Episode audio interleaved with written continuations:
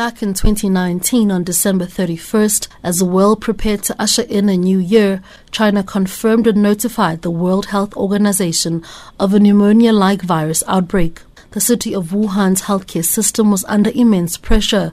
Authorities imposed lockdown. Three months later, that virus, now known as COVID 19, had spread into a global pandemic. The first year of the international health crisis was characterized with the unknown and scientific advancements in learning the virus. Vaccine production went full steam ahead, and by December 2020, the first vaccine was rolled out in the United States. 2021 was supposed to be a hopeful year, one where the vaccines would be equitably distributed across the world through multilateral commitments, the rich subsidizing the poor. But that wasn't the case. Vaccine apartheid saw rich countries reneging on their agreements to share doses with low income nations, a frustration for the WHO. Director General Dr. Tedros Ghebreyesus. 2021 has been a painful year for many of us, but we cannot allow it to be a wasted year. As we approach a new year, we must all learn the painful lessons this year taught us. 2022 must be the end of the COVID 19 pandemic, but it must also be the beginning of something else a new era of solidarity. We must leave 2021 behind with sorrow and look forward to 2022 in hope. As it stands, Africa still has only vaccinated about 10% of its adult population, while North America and Europe have begun administering booster shots. Ghebreyesus blames the failure to reach target on vaccine apartheid, which saw low income countries being denied vaccine for several months. 92 member states out of 194 missed the 40% target. This is due to a combination of limited supply going to low income countries for most of the year, and then subsequent vaccines arriving close to expiry and without key parts like the syringes. 40% was doable. It's not only a moral shame, it costs lives and provided the virus with opportunities to circulate unchecked and mutate. Director for Emergencies, Dr. Mike Ryan, says it's been disappointing to watch. What we've lacked is that collective will across countries and between countries to be really comprehensive and sustainable in the strategies.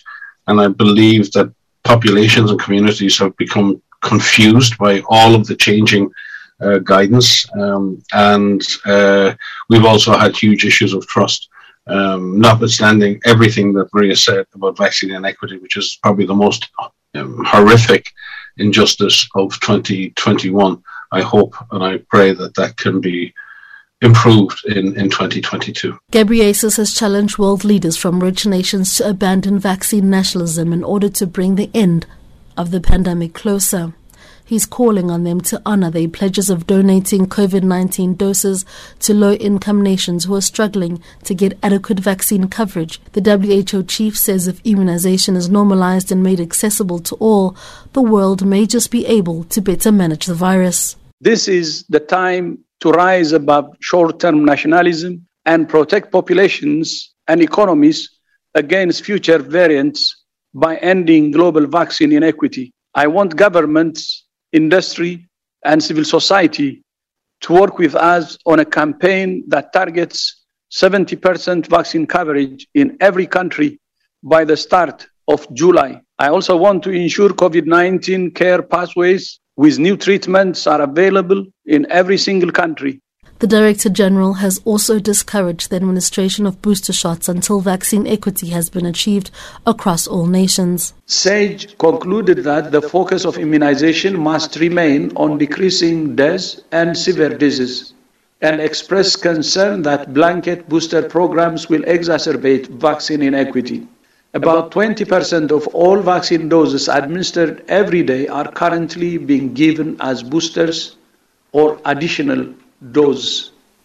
Blanket booster programs are likely to prolong the pandemic rather than ending it by diverting supply to countries that already have high levels of vaccination coverage, giving the virus more opportunity to spread and mutate.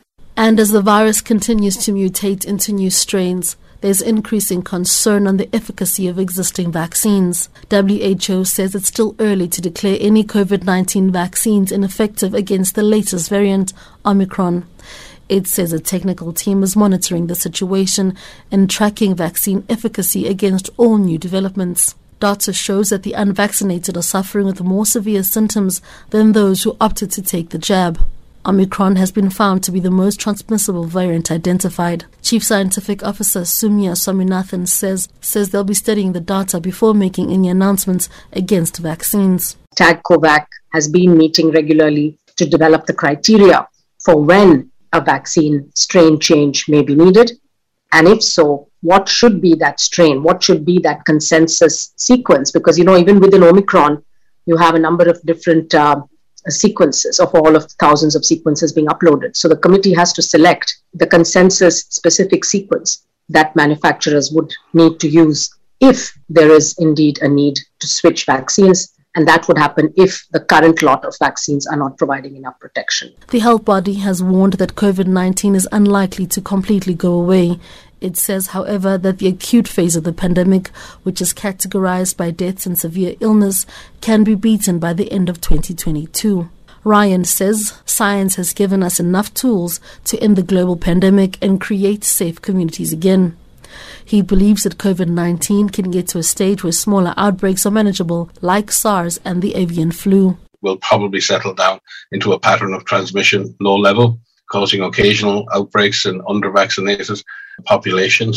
And we hope that that is the, the end game here. But uh, we're certainly not there yet. This is going to be a bumpy road on the way to uh, low levels of COVID. But by getting the vaccine equity equation right, by continuing to protect the most vulnerable in our countries, we can bring the acute phase of the pandemic, the phase of death and hospitalization, to an end.